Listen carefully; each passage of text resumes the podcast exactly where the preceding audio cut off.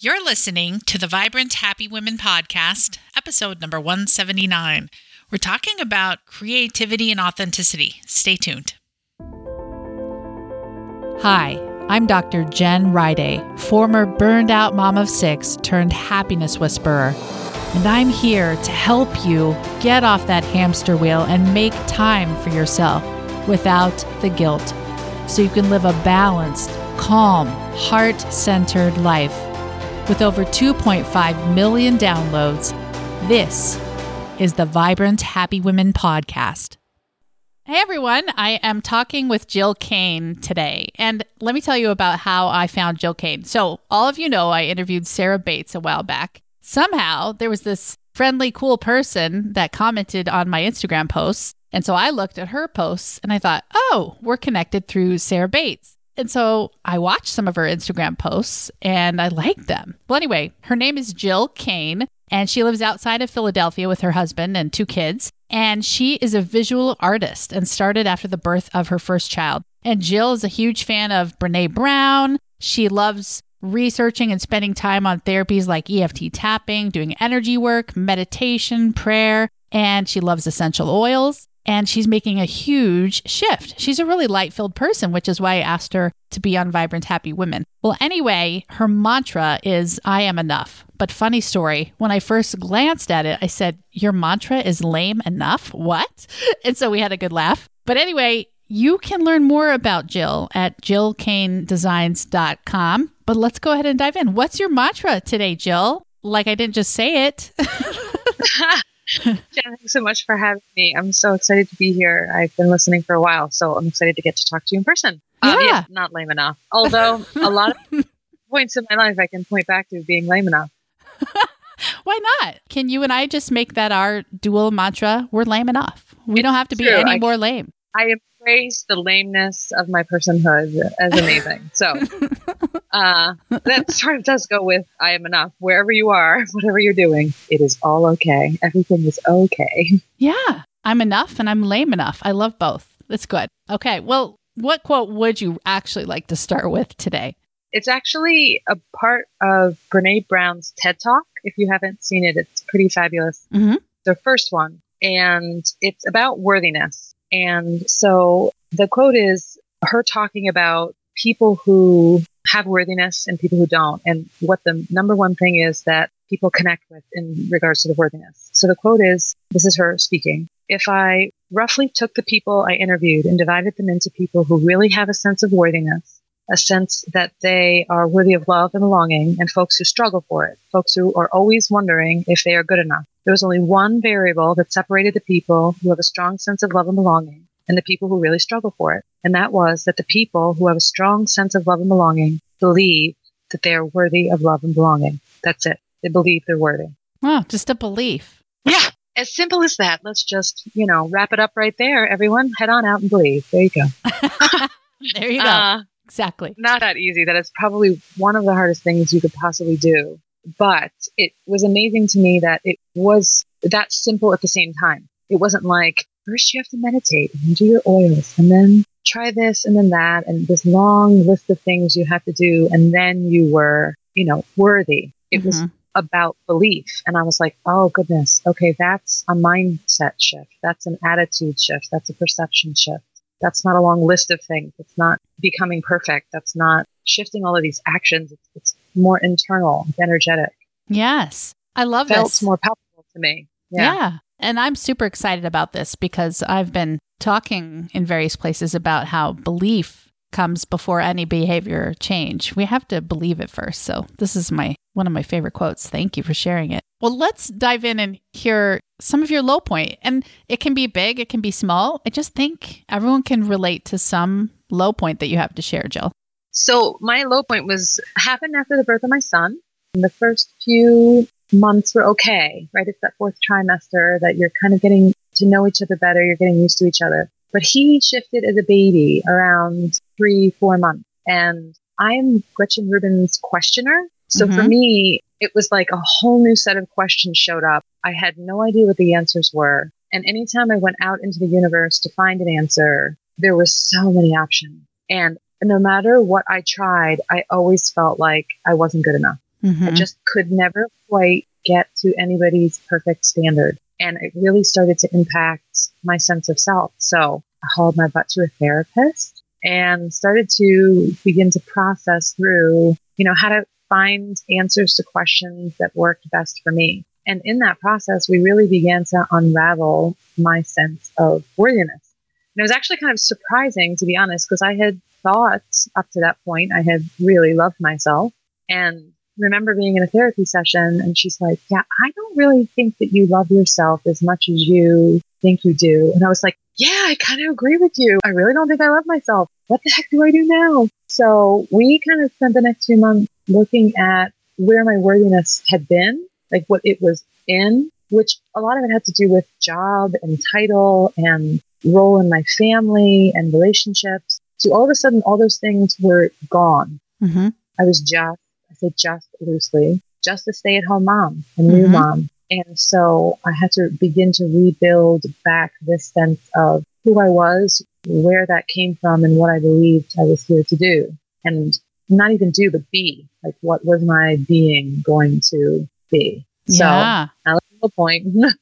it's so fun. It's almost like stay at home mothering strips you of every title. And then you have to stand there naked and truly find your own worth with no one else telling you it's there. It's really awful and cool at the same time. so, yeah, I don't know if this is everybody's mothering, stay at home mothering journey. It feels pretty common in the circles of people I'm running in. Mm-hmm. But it definitely was was mine. And it was interesting too because, you know, I don't come from a perfectionist background. Mm-hmm. Actually, I come from a, more of a quitting background, to be honest.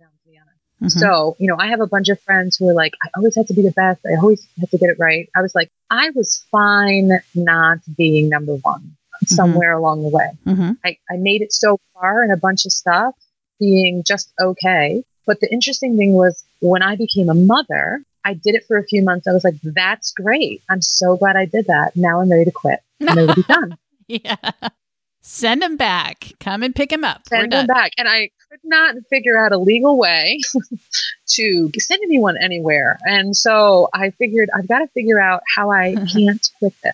And what yeah. was interesting too is I had started making art at the time. So I had a good napper. So my son was a good napper. So I had this free time and I wanted to try to make some art. And so I had taken some classes online and, you know, the, the key story is that I took a hand lettering class and so I got, you know, I watched all the tutorials and the videos and I got these pens and they showed up and I picked them up and I tried it out and it was just complete crap. It was like kindergarten crap. I couldn't even handle how bad it was. I threw the pen and I just quit. Mm. And that was also when I was in therapy at the same time with the worthiness thing. And so it was probably a month or two later that I came back to trying again and realized that the, the pen I actually bought was called a dual side pen. So one side is this fancy swanky brush pen that you have to have all this amazing skill and wrist movements coordinate. And the other side is just this hard nibbed pen mm-hmm. that when you write with it, you can create all these different kinds of letters. And then I learned something called faux calligraphy, fake calligraphy, that I could go in and create the look of calligraphy, but doing it the fake way. So it's fascinating how you know, taking a, a step back and learning how to give myself permission, both in art making and mothering, eventually led to this shift in career, led to this shift in mothering, and really led to this complete shift of mindset. And it's almost like I adopted an entirely new equation for how to have my own life flow and how to set goals moving forward. And it's been transformational. So the first time it felt like a failure, all you needed was a better tool. Was would that be accurate? Yeah, I don't think it's just the tool though. I think it's the mindset because uh-huh. I had uh-huh. the right tool the whole time. I didn't realize it. Oh, it you weren't using it right. yeah. Using it right. And uh. the energy and the mindset around it is really what made the big difference because, you know, first time out trying something, my mindset was, I'm not good enough. I can't do this. This is too hard. And I quit. But the shift in energy after I had done some therapy, I had adopted a mindset of I am enough, I'm worthy of love, belonging, and connection. I could sit down with the art and still make mistakes and say, even though I'm disappointed, even though I'm frustrated, I'm going to choose to give myself permission to try again and gather information and try again. It was as if I had taken my worthiness out of the equation. It was no longer up for grabs. It was no longer up for dibs. This was simply about like a skill. Mm-hmm. And it shifted everything. It was really, really been pretty cool. So now you call yourself a visual artist. Tell us what that means because I mean, you obviously made it. You have a title now, you have a website, Jill Kane Designs. What do you do there? I do have a website. That also took an entire year and a half to come together. So that was giving myself permission to just, you know, my art making got started simply by making art. I had one kid, I made art. Brene Brown's research has been really significant for me. So I really took to heart her daring greatly information in which, you know, you're putting yourself out into this arena and you're giving yourself permission to try something new. And that's what I did. I just made art. I put it online on Instagram and that's what it looked like for a really long time. And it wasn't pretty. I mean, you can go back to some of my early stuff on Jill Kane Designs and see that it wasn't anything fabulous, but I chose to let it be okay and let it be enough. And you know, over time I got better. People were like, I can see you're getting better. Thank you so much for sharing what you're doing. I'm trying now because you did. And then mm-hmm. after maybe a couple of years, um, sorry about that. After a couple years, people started asking me to do commissions for them. You know, can you make this sign for my baby being born? Can you make this sign for a wedding? And then I started probably about a year ago, last January, officially kind of structuring it into a business. But again, it was only this past February that my website came around. So this is baby steps. This is so much slower than I thought it would be. It's so much slower than I'm comfortable with it being.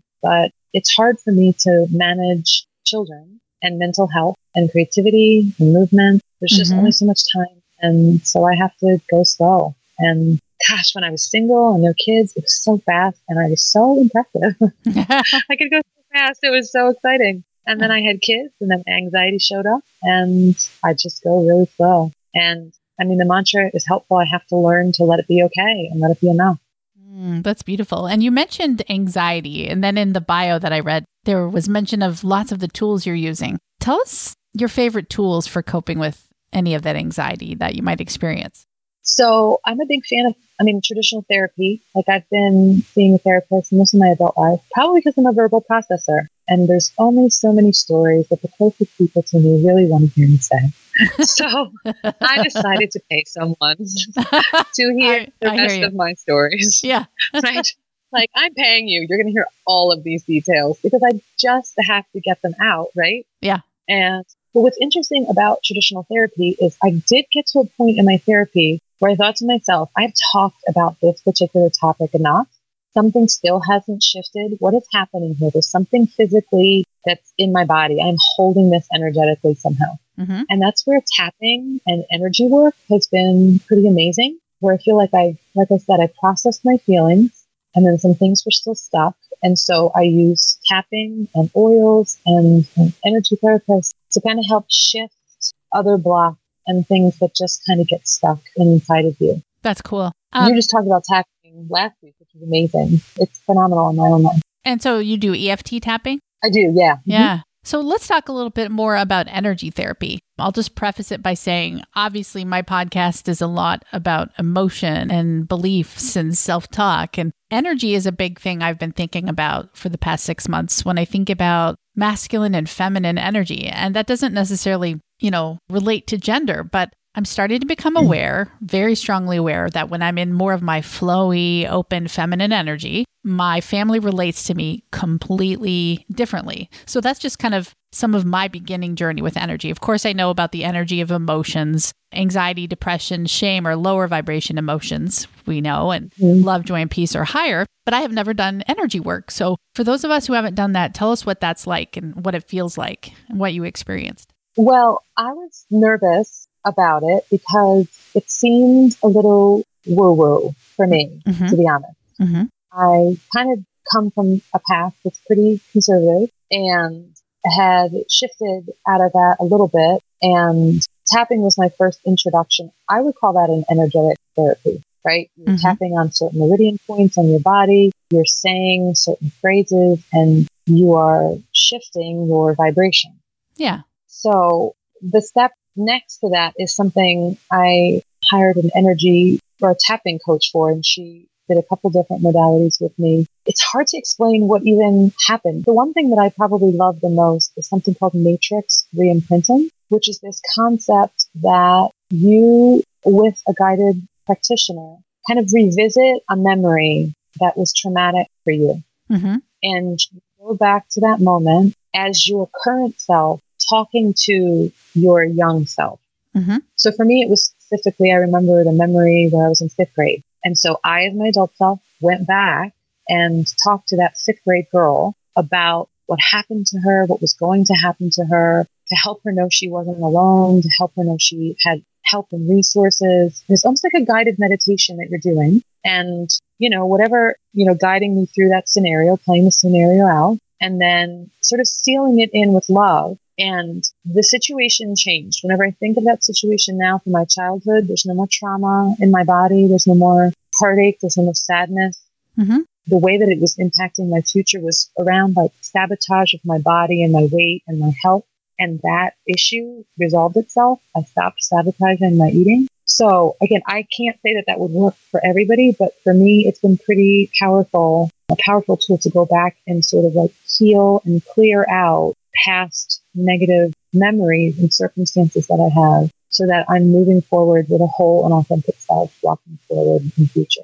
Yeah, that's so good. And I've been reading different books, but my understanding is, you know, people think, what? You're talking to your younger self? What the heck is that? But really, every single experience is present in our brain as if it's still present. I don't think our brain really tracks time the way we do. So, whenever we experience something that's maybe closely wired together with that experience from our past, those same emotions come up again and again and again because what's wired together fires together. And so it makes perfect sense what you did. And, you know, tapping also reminds me a lot of EMDR therapy, which mm-hmm. stands mm-hmm. for something long eye movement desensitization and reprocessing, which is so effective that the US military has most of its PTSD veterans experiencing PTSD do EMDR therapy. So I think it's really cool. So tapping to me is similar, but is that the energy work you're talking about is just doing the tapping or is there are there other things you've tried?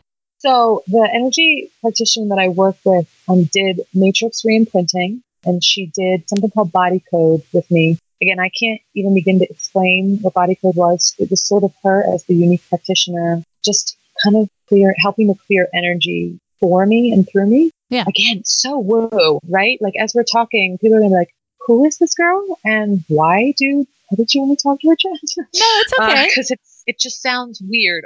The guide that I'll send most people to is tapping. Tapping is the easiest. It's the thing that will clear your anxiety faster, in my opinion, and you can do it by yourself. You yes. don't need a, a, practitioner. I love it. I love working with an energy coach for that. I have a tapping coach I work with. She's amazing. If people want to find her, her name is um, The Lucky Soul. Mm-hmm. Um, she's on Instagram. She's on Facebook. She does guided videos, but tapping you can do by yourself, right? Right. I am trying to go to bed. My kid is sick. I'm feeling nauseous and anxious. They're going to wake up through the night. I set my diffuser on. I put some oils on and I start tapping. Mm-hmm. You know, I'm feeling overwhelmed. I'm feeling uncomfortable and my energy will shift immediately. So as someone who gets anxious often and readily, it's been amazing. It's the thing I recommend most. And, you know, we say it's woo woo, but the more I've been reading, I've been reading a book called Becoming Supernatural by Dr. Joe Dispenza. He's a medical doctor. And he so clearly explains in the book we have areas in our body where there are massive neuron clusters, like mini brains and they happen to align with our chakra centers. They happen to relate to the acupuncture, acupressure tapping points. And so there's real stuff happening when, you know, people say they're shifting energy. Maybe that's just the woo woo way of saying we're doing something actually to rewire those neurological connections or change the emotional relationship between those neurons in all of these areas of the body. So I think it's cool.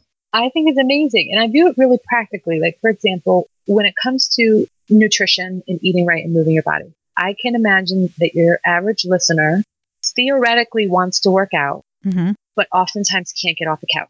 Right. right. Right. So for me, I'll sit on the couch and I will do a tapping like, I don't want to work out. I can't work out. This is ridiculous. I don't want to do this. And getting out all of the feeling helps my body to then come forward with clarity about wanting to move my body. This happens a lot with me when it comes to money right? I'm afraid to look at my money. money is probably something that I've been trying to address head on and tackle. My whole, I have a, I have a major low point about that too. Mm-hmm. But especially more recently, opening my own business, I want to be intentional about receiving the money I deserve for the talent that I have. I want to be intentional about sending out invoices and asking for money back and giving free gifts and charging what I'm worth. And, you know, your childhood feelings just get in the way. They just do. Your childhood feelings are always sort of with you. And so tapping helps to shift those feelings out so the authentic truth of who you want to be now as a grown adult can come forward and you can be more authentic in the life you want to lead now rather than sabotaging and stuck and procrastinating. And I just, I turned 40 this summer and I feel like, okay, I don't have time anymore for all of those negative feelings. Mm-hmm. I understand that they're there. It's the human experience to have them, but how can I move through them? Not that you will never have them. It's not that you don't rid yourself of them. How do I move through them effectively and efficiently so that I can get on to the good stuff? Yeah, right? exactly. Well, speaking of money and tapping, what are some of those limiting beliefs that you might have gained in your childhood? Now, we're not bad mouthing your parents or anything. We all got some no. limiting beliefs there, but that you've been able to tap through and shift for yourself. Or maybe you want to tell us the whole story. I don't know how deep you want to go there. My money story is that I grew up in a family, I would say middle class, mm-hmm. right? Mom and dad, uh, my mom was home with me growing up. My dad worked. I went into fifth is sixth grade. I'm the youngest. Mom went back to work full time. And, you know, they were living the average American dream, which is, you know, put things on credit for your family to have a nice life. And that worked for them. They, I think, didn't think to teach me anything about money. I mean, I remember going to college and my dad had done all the forms for me. And I think that I was grateful for that, but I didn't have to look at anything. He was happy to help. I mean, that's just what it was. What was interesting is I actually went to school to find a husband, if I'm being completely honest. I went to a small, conservative Christian college. And my brother found his wife in college. My sister found her husband in college. And I didn't have high career ambition. I wanted to be the wife of a youth pastor. That was my career goal. And I'm sure there's some listeners that are like, dang, that girl did not have many wishes. yeah, right. You want to be someone right? who's poor. Girl, yeah. No, I'm please, just kidding. Please follow me now because I am so autonomous and didn't get married till 32. So it didn't quite work out as I expected. So what happened was I graduated and I was not engaged. And so I started an adult life and was wait, I just was waiting for somebody to show up and fix it was waiting for a Prince Charming to show up and take care of me. And he didn't come. Mm. And so I just things on credit card and I just, you know, I racked up $15,000 in credit card debt. Mm-hmm. And I got into my late 20s and I was like, you know, what happens if nobody comes to fix it? Mm-hmm. I need to figure this out, right? If there's no one else's retirement, if there is no one else showing up, if it's just me, I'm not okay with this story and how this is playing itself out. Mm-hmm. So I went to therapy to deal with the emotions of why was I buying things to make me feel better when I didn't have the money. And I went to a money coach to talk about how do you actually save and spend money? Because mm-hmm. it's not one or the other. You can't, in my opinion, begin to deal with your finances unless you're starting to deal with the emotions of money and spending. Mm-hmm. So for mm-hmm. me, my triggers were I ate my feelings and I shopped through my feelings.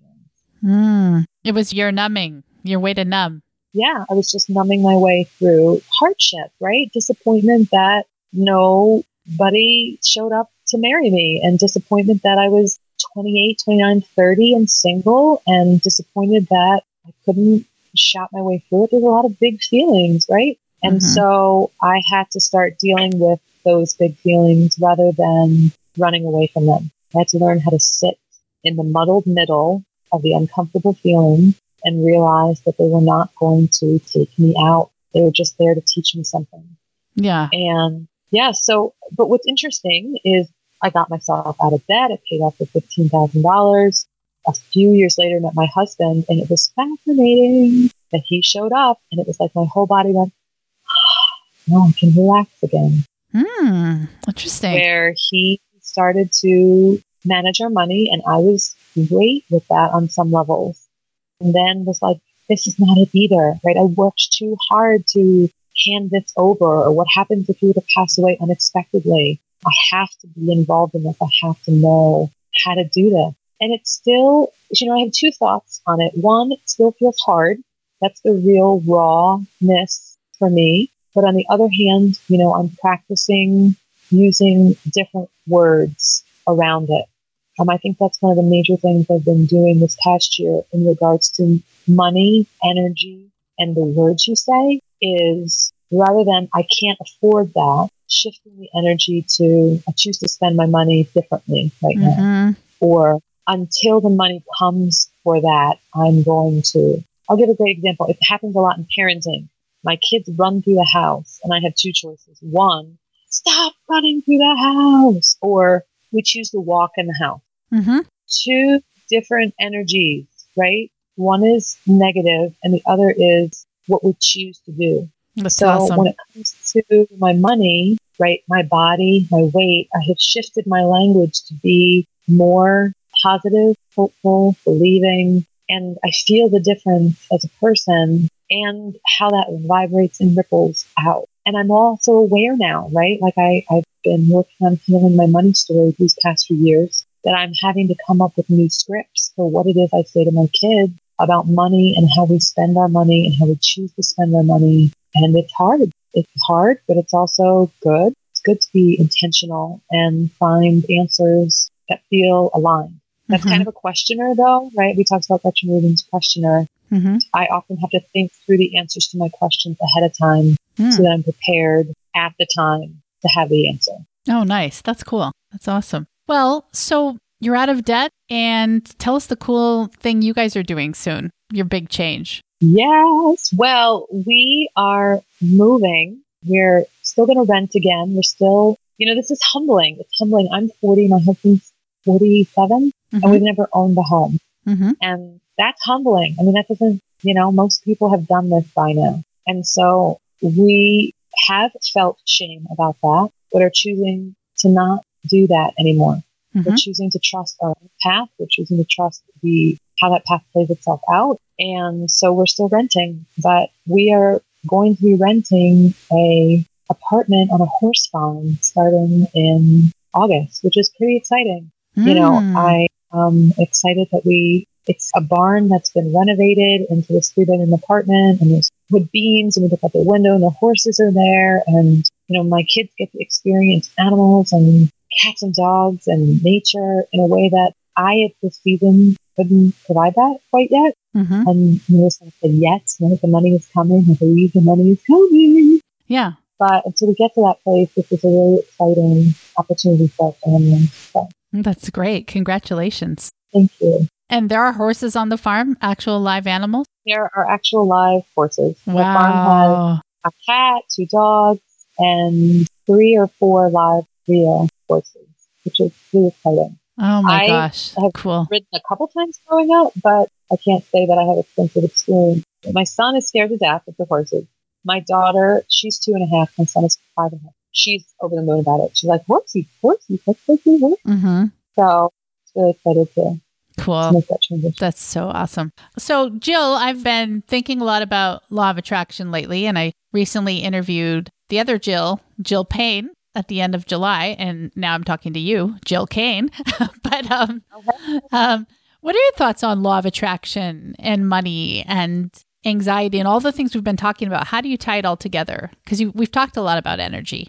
We have some interesting thoughts about it. One, I believe that what you believe finds you. So if you don't believe the law of attraction works, it's not going to work for you because you don't believe it's going to work. So, mm. but I believe that if you believe, you're kind of opening yourself up to the possibility of things flowing and coming towards you.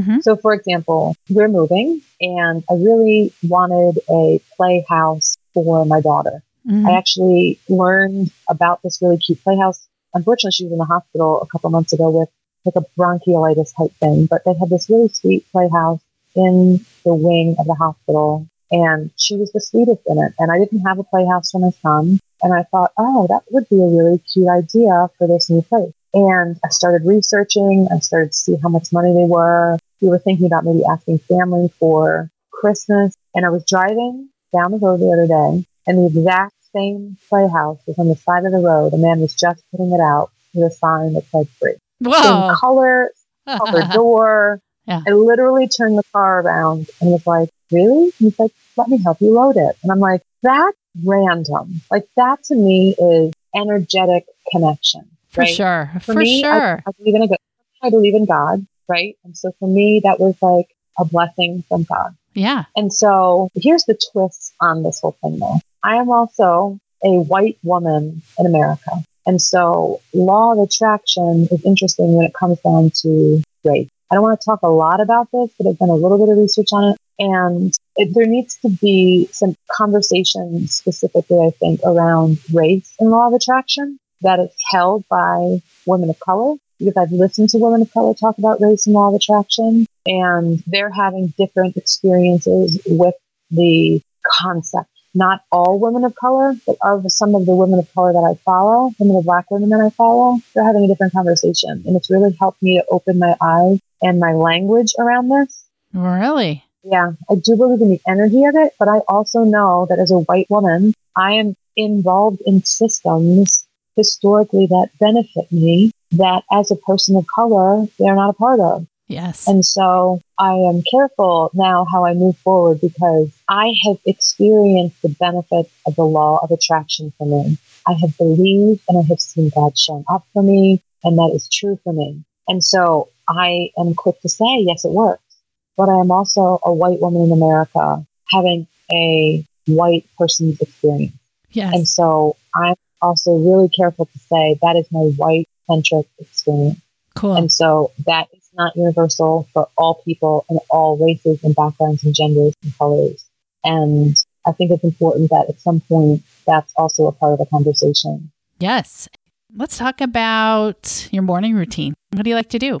This is the one question you sent me that I'm the most nervous about because I am not a morning person. Okay, well, let's I shift it. Night- your night routine. I am a night person. okay, yeah. Okay. Right. So my kids go to bed at like seven, seven thirty. Mm-hmm. And that is when the silence begins. And mm-hmm. it is my most sacred space of the day. So oftentimes I'll go right to my desk. Well, oftentimes I'll connect with my husband. We try to have conversation about the day. Sometimes we'll watch a show together for a little bit. And then I kind of go off into my quiet space. I'll make art. I'll send invoices. I'll do Instagram posts. It's just the way that I can connect with myself and make something. And it's kind of my permission time. And I'm kind of up late. Some of it is the fact that I'm a night owl. Some of it's this artist frenetic energy that happens for me at night. You know, so sometimes I don't go to bed till 11, 12 o'clock.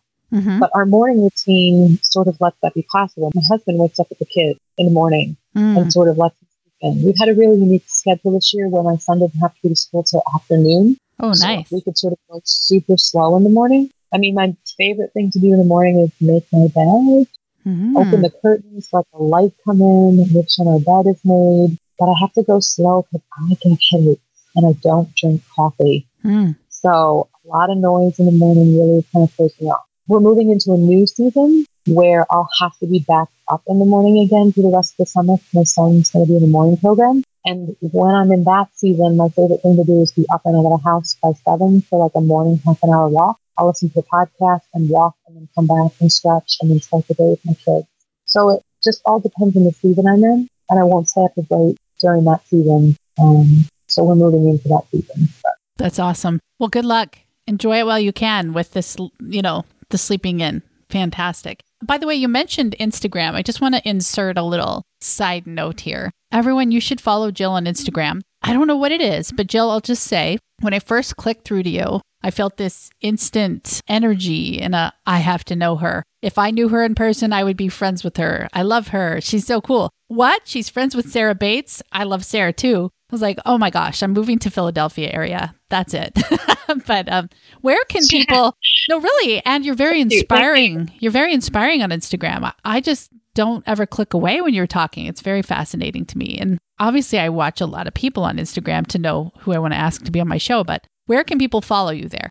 They can follow me at Jill Kane Designs, and it's K A N E Designs. And I just really appreciate you saying that because, you know, people are scared of social media because anytime they hop on, they look at someone's life and it's just perfect pictures and images and mm-hmm. they feel like they're not enough. And I thought to myself, I've had this major transformative journey. My mantra is I'm enough. I am enough. I cannot create a space online where people show up and feel like they're not good enough. I have to show up in a way that shows beautiful things, right? Mm-hmm. But at mm-hmm. the same time honors what's happening that's just gritty and raw and authentic and mm-hmm. real.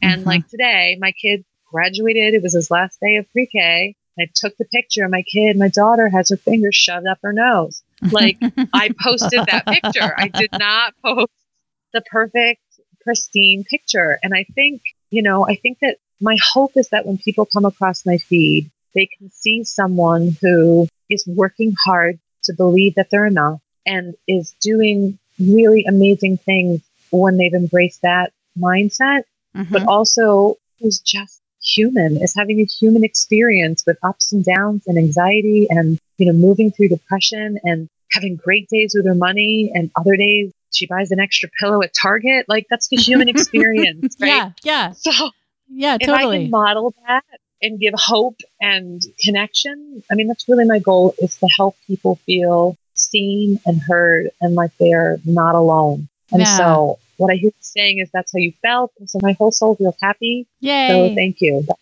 amazing. Well, thank you. Plus, you're just really funny. I don't know. I just oh. think you're hilarious. But yeah, everyone, you can look at her feed where the pictures are, but make sure most of you probably know everything you need to know about Instagram. But if you're newer to it, at the top of Instagram, click those little circles. That's her Instagram story where she does more videos and talking. And those are the ones I really love. So there you go. If I could go back and anything, I'd do stand up comedy. So Instagram really? my stand up comedy routine. I don't know. Sure. Why not? Stand in front of people and make them laugh. Come on. Is there nothing greater? And have like a grounded sense of self and be like, my child vomited on me last night. That was amazing. right? That's great. Like, that's Have you ever seen those Chatbooks commercials with the blonde lady? No, I haven't. Well, her name is Lisa Valentine Clark. I know of her in real life. But anyway, she's the actress on those commercials where her house is totally falling apart because her kids are out of control and she walks through the house as the mom. Anyway, they're super funny, but you remind me of her. So probably someone out there knows what I'm talking about. The blonde lady on the Chatbooks commercial. So okay. super funny. Check it out. Lady. Yes. And it shows up. well, so tell us a time when you knew intuitively to do something, logically zero sense, but you followed the intuition and it worked out.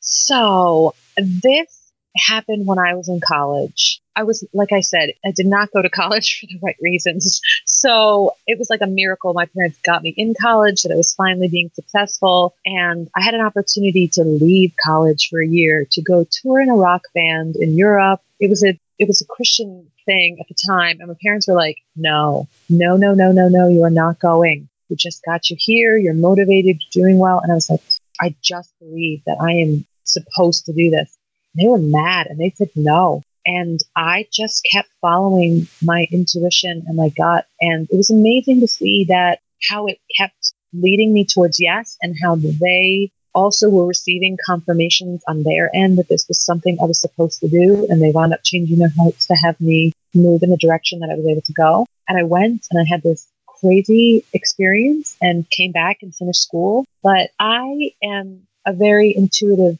person it's interesting because I didn't have a high IQ. I had high emotional intelligence. Mm. And so I feel like I've always sort of known that was my strong suit. When I saw other people testing high on scores, I was reading the room about how people were feeling energetically, right? I was listening to people's feelings. And so, you know, it was hard for me growing up because I never felt like I was smart enough. My dad always helped me believe I had a purpose. And I latched on really early that that was interconnectedness with people and listening to people. And so intuition for me has been a really key guide my whole life, actually. So mm-hmm. I don't say that to sound arrogant. I say that to because I'm stepping into the fullness that I believe that's a gift I've been given and I feel confident and I feel excited and blessed that that was given to me. So mm, that's great. It's really cool. Well, what is your favorite book?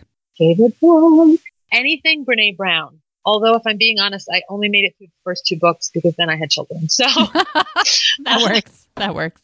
Right.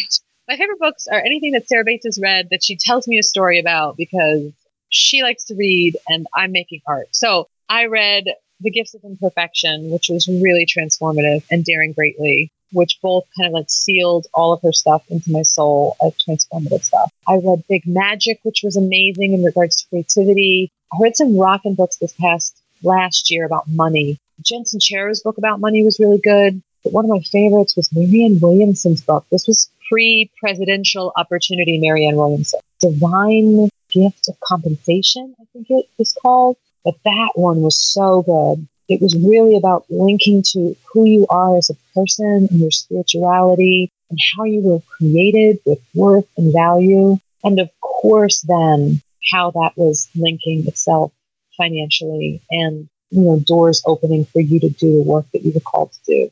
Mm-hmm. That was a really, really good uh, book. Too. I haven't read that one yet and I'm going to get it. That's a good one. Yeah, it's kind of getting ridiculous here on my interviewer end. No, no, but for me as the interviewer, I think I think every episode I say, "Oh, I haven't read that one yet. I got to get it." And it's kind of getting ridiculous. The book's in my room. So maybe I won't get it, but I think I want to get that one cuz you say it's good and I like you. Oh, keep my friend. It was really good. we'll have links to those on our show notes page at jenriday.com slash 179. And um, speaking of Sarah, Sarah Bates, your friend, where did you guys meet? You said she recommends books. So, like, where'd you meet and what do you do together? What's your life like as friends? Doctor online. Yeah, at the time that we met, we both had home decor blogs. We were so cute when we were single without children. And she posted her nursery on this website, and I saw it and saw that she lived, I say near me, she's like 50 minutes away from me. But I reached out to her and we started emailing and it turned out that we were both pregnant and due right around the same time. Mm. And so we're going to get together. She reached out to me to get together on one date and I had my baby that day. I was like, sorry, I can't. I had a baby today.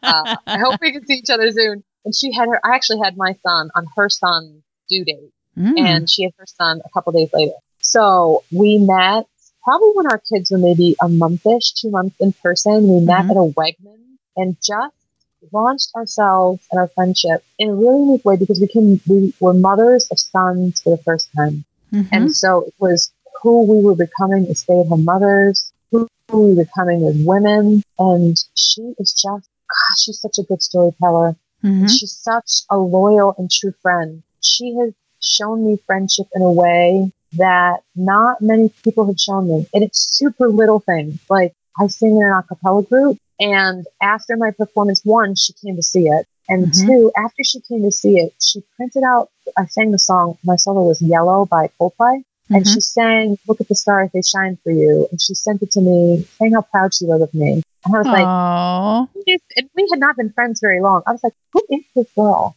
Like, who is this woman that would do that for me? And it was interesting because it kind of raised my friendship game. Mm. So hmm. I have actually been called out in the past for being a bad friend. I've had people say, you know, you're a really bad listener. Whoa. Uh, Jeez. But, well, you know, you can take it one of two ways. You can say, F you, we're no longer friends. Or you can say, oh, that's not good. I don't want to be that kind of person. Mm-hmm. So I took classes. Girl, I took classes on how to be a better listener. Took communication classes, listening classes, and really dug in and was like, I don't want to be this kind of person. But Sarah showed up and I felt like she showed me just this little thing. And I feel like it helped raise my friendship game where I wasn't afraid. Like I wasn't doing things in return out of fear or shame. It was like authentic. Like, my gosh, she sent me that thing. I want to show up for her and give her back what she had given me because it felt like such a gift. Aww. So I have a couple people like that in my life, but you know, we moved here in the area that we're living in. So it's hard to find new people. Like I didn't have an established network when I became a stay at home mom. So it required a lot of intentionality. And she showed up and it just feels like the most amazing gift for me that I just drive 50 minutes whenever I can to see her cute self in her sweet house and let our kids play together. So it's never enough time, but it's just such a gift when it is together. So. Yeah. And she just did a book reading for her chapter in the book Caesarean, right?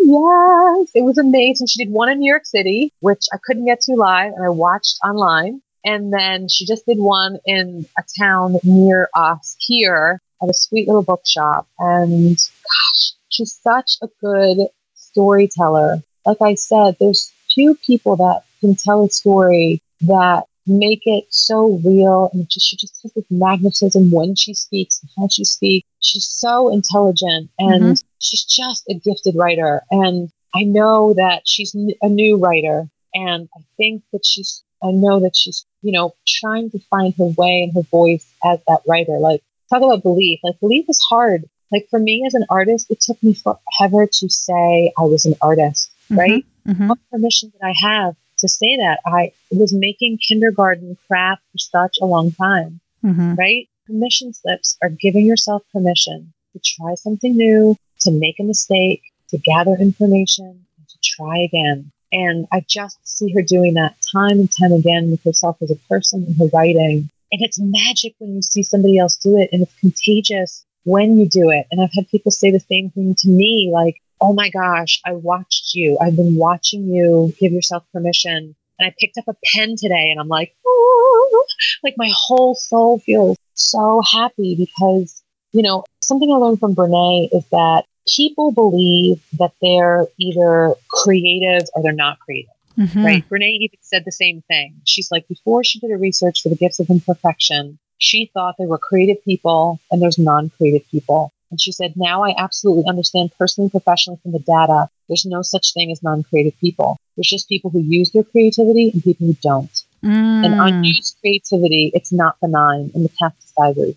It turns into grief and rage and sorrow and shame and judgment. Ooh. And so part of my mission is to help people to realize there is an inherent importance in making things, right? You know, Brene talks about like if you want to make meaning, you have to make art. The only unique contribution you're ever going to make in the world is going to be born out of your creativity. Hmm. But the thing is, people are paralyzed by making things, mostly because they have so much shame in their background around making. I think Brene said something like 85% of people can think back to a childhood experience where they feel shame. They remember shame and it changed who they were as a learner. And of those 85%, 50% of those experiences were around creativity. Hmm. And I just think that's so powerful that there's so many people out there who are not making anything because as soon as they try, they think it's crap. Yeah. And there's no system telling them to move through the crap, right? They're just like, pick up a pen. It's not as good as my Instagram feed and they're like, I'm not good enough. I'm not going to try. And they're robbing themselves of the beauty that comes from making, like of the anxiety releasing experience that comes from just scribbling lines, you know, getting out watercolors and making shapes. Mm-hmm. It clears your mind and your energy. And it's so important. So I've kind of adapted that as my life goal to help people to make again. So there you go. Yeah. Well, I love what you said about when you don't use your creativity, it turns into grief, rage, sorrow, shame, and judgment. I think that is absolutely true. And so many women, I would say 95%, give up all creativity at first when they become a mom, or, mm. you know, maybe they have the big career and feel like they don't have time. But then you start to feel empty. So I think it's absolutely true. You know, you said you read Big Magic by Elizabeth Gilbert. And she kind of says, you know, we all get ideas. And if we don't use the idea or the creativity to add a different word, it's going to pass on to someone else. So it would just as well be us, right? And I'm not talking like Martha Stewart stuff here. I'm talking like lines on a paper. Yeah. The first class I ever took was a line drawing class. Mm-hmm. Literally, I drew circles and triangles and squares mm-hmm. and filled them in with color and let it be enough and mm-hmm. circles and squares built on each other. And then a circle shape turned into the center of a flower. And I mean, I still have some art anxiety. I consider myself an abstract artist because I cannot draw anything that looks real. The mm. only thing I can probably draw that looks real is a flower and a leaf. Mm-hmm. Like my kids come to me, they're like, Mama, draw a bunny. And I'm like, please stop. Don't, please don't ask me to do this because I get done. They're like, that doesn't look like a bunny. And I'm like, you're right. It doesn't. But I gave myself permission to try. And in our family, it's your turn. Try, right? yes. yes. That's so funny. But oh. it's true. I, my sweet, I can't even begin to tell you. Like, I'm not sure if you're going to ask me. You may ask me. Maybe I'll just jump ahead. But the challenge that I want to leave with everybody in your listening audience is this new kind of equation if I'll call it that. And I think most people look at their lives and they think, okay, I'm going to set some goals. Like, I want to lose 30 pounds in six months. Mm-hmm. And they set forward to accomplish that goal and they get to the end of the goal and they either did it or they didn't. Mm-hmm. And it's surrounded with shame and guilt, whether they did or they didn't. And then there's fear, whether they can hold on to it or not. Mm-hmm. Where I listened to a podcast from Jonathan Fields that talked about shifting things into experiments. Take mm-hmm. 30 days and say, I want to move my body for 30 days and gather information for 30 days about that experiment. Mm-hmm. Did you do it? Did you not do it? Why didn't you do it? What time of day did you do it? How did you feel after you did it? There's no guilt. There's no shame. It's just information. Mm-hmm. And so when you take the guilt and the shame out and you come from a place of worthiness, you have a more wholehearted ability to come forward, just really do the things that you want to do. And the equation is one, give yourself permission to try something new. Mm-hmm. Two, gather information about that. Like I said, what did you learn about yourself? How did that make you feel? Three, give yourself permission to try again. Mm-hmm. And then mm-hmm. just repeat that over and over and over again. And at the end, you would have done beautiful things that are magical, all because you started with the permission steps. Mm, that's fantastic. And everyone who has contributed in the world follows that formula. I really believe that, you know. Do you? Okay. I mean, I feel like I learned it from Brene Brown. Well, no, not the formula. Maybe they don't outline it like that, but Einstein, he did something with the light bulb, it failed. He took notes, he tried again 10,000 times. So I, I think that attitude of being the scientist, yeah. Times. I mean, that's a lot of freaking times to yeah. try something. Yeah. Seriously. But his success was the gathering of information, not the outcome, maybe. Mm. I don't know. And the process, yeah. like, yeah. my biggest struggle as a human right now is enjoying the journey. Mm-hmm. Like, my coaches are saying to me, okay, Jill, you set these intentions, you have these permission slips, you get what it is that you want to do, and you take no time to rest and celebrate that moment. Mm. You're like, the next, right? And you're not just like one notch higher. You're like 10 notches higher. And what happens is I get exhausted emotionally, spiritually, and I have to like drop myself back down because it was too much too soon. Mm-hmm, right? Mm-hmm. Because the time crunch, I just feel like there's never enough time. And, you know, the struggle is that you're looking around. This is the trick of Instagram is that you can get sucked into this. Other people are doing more with their lives than I am right? And it can be this trap, and you have to really be on it to say, that's not my journey. That's not where I'm at. That's not what I'm being called to. It's like you have to give yourself permission to focus on your own lane mm-hmm. and not look at anybody else's lane because their lane is not your lane. Your lane is your lane. Yes, exactly. And then go back to that intuition and trust that mm. you will receive the information you need for your lane, period. You will. You do. You will. Mm-hmm. Well, thank you. That's an excellent challenge. And the steps again are well, get the four steps, gather information. So it starts with permission, like a permission step. Okay. I'm going to give myself permission to, you know, make art for the next 30 days. Mm-hmm. And then you run the experiment and you get to the end of 30 days and you're like, I made art one day. Great. You made art one day, mm-hmm. right? That's amazing. Congratulations. Okay. What happened the other 29 days? right? What got in the way? Gather the information. What do you want to do with that information moving forward? How do you want it to let impact your next 30 days? Mm-hmm. You're not quitting. You're never, you're not never doing art again because you didn't do all 30 days the first 30 days. So permission yeah. to try, make mistakes, gather information, and try again. Mm-hmm. That's great. Love it. Well, thank you. And I'll ask you my big question. You may have already answered it. What does it mean for you to be a vibrant, happy woman? I would say being a vibrant and happy woman starts with authenticity to self, giving yourself permission to let where you are be okay and letting yourself be seen by people who have earned the right to hear your story. So, you know, people are going to listen to this podcast. They're going to think, wow, this girl has so much energy. She's vibrant. She's amazing. And that's true. I have a lot of that, those things going on, but I also manage anxiety. Mm-hmm. You know, I also have days where I just feel like it's really hard. Mm-hmm. And so for me, I feel more vibrant when both sides of myself can be seen and heard, mm-hmm. and when I'm able to share that with people who have earned the right to hear my story. Beautiful. And so don't hide the fact that you're struggling. You're not alone. You know, let that be seen and heard, but also know that there are beautiful things happening in you and around you. And living that dual truth helps me to feel more connected and more alive.